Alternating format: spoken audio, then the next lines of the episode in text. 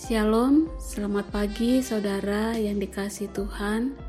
Bersyukur untuk hari baru yang Tuhan anugerahkan dan kita yakin di sana pun ada rahmat yang baru untuk kita menjalani hari ini.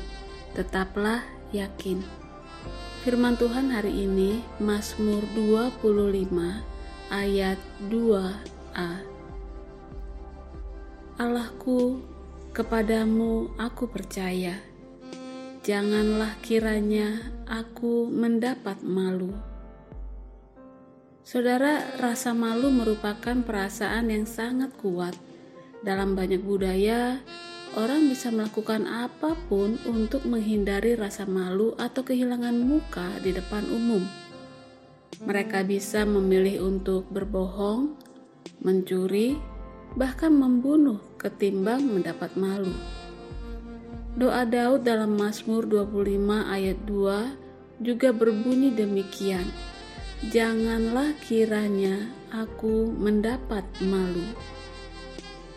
Konteks Mazmur ini memang perseteruan antara Daud dengan musuhnya.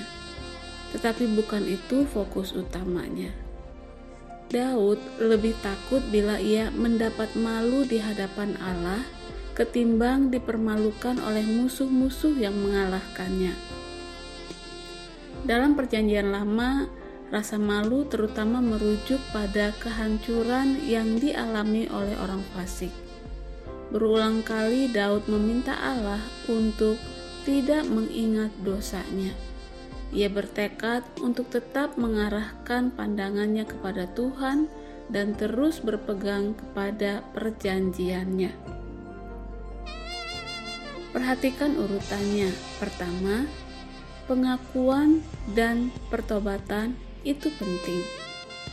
Daud tidak berusaha menyembunyikan dosa-dosanya, tetapi ia meminta pengampunan dari Tuhan. Pengakuan dosa, baik di muka umum maupun secara pribadi, harus terus kita lakukan. Dan saat kita lupa bahwa kita memerlukan pengampunan, kita akan melupakan indahnya anugerah Allah. Yang kedua, Daud memohon agar Tuhan mengajarkan jalan-jalannya.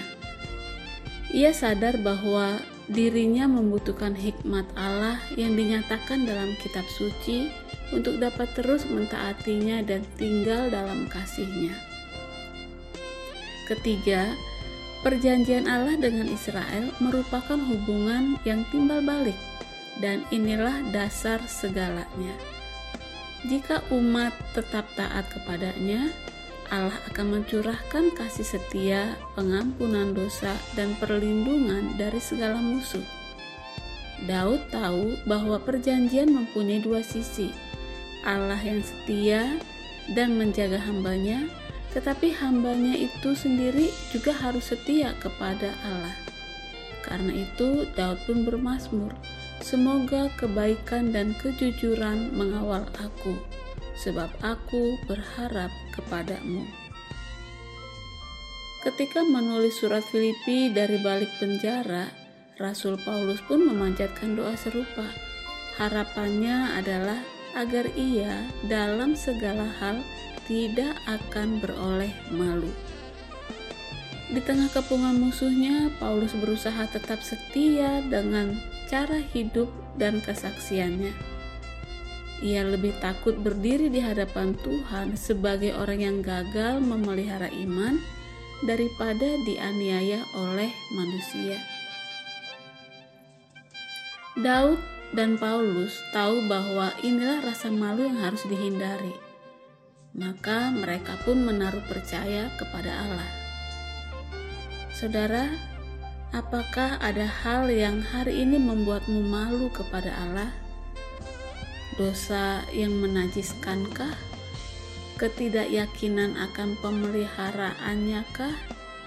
Atau mungkin malu karena percaya kepada Allah yang namanya Yesus Kristus?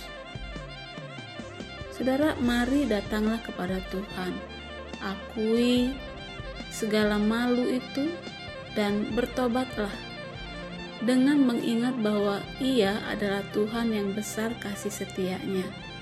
seperti yang dikatakan, dosa-dosaku pada waktu muda dan pelanggaran-pelanggaranku janganlah kau ingat, tetapi ingatlah kepadaku sesuai dengan kasih setiamu oleh karena kebaikanmu ya Tuhan.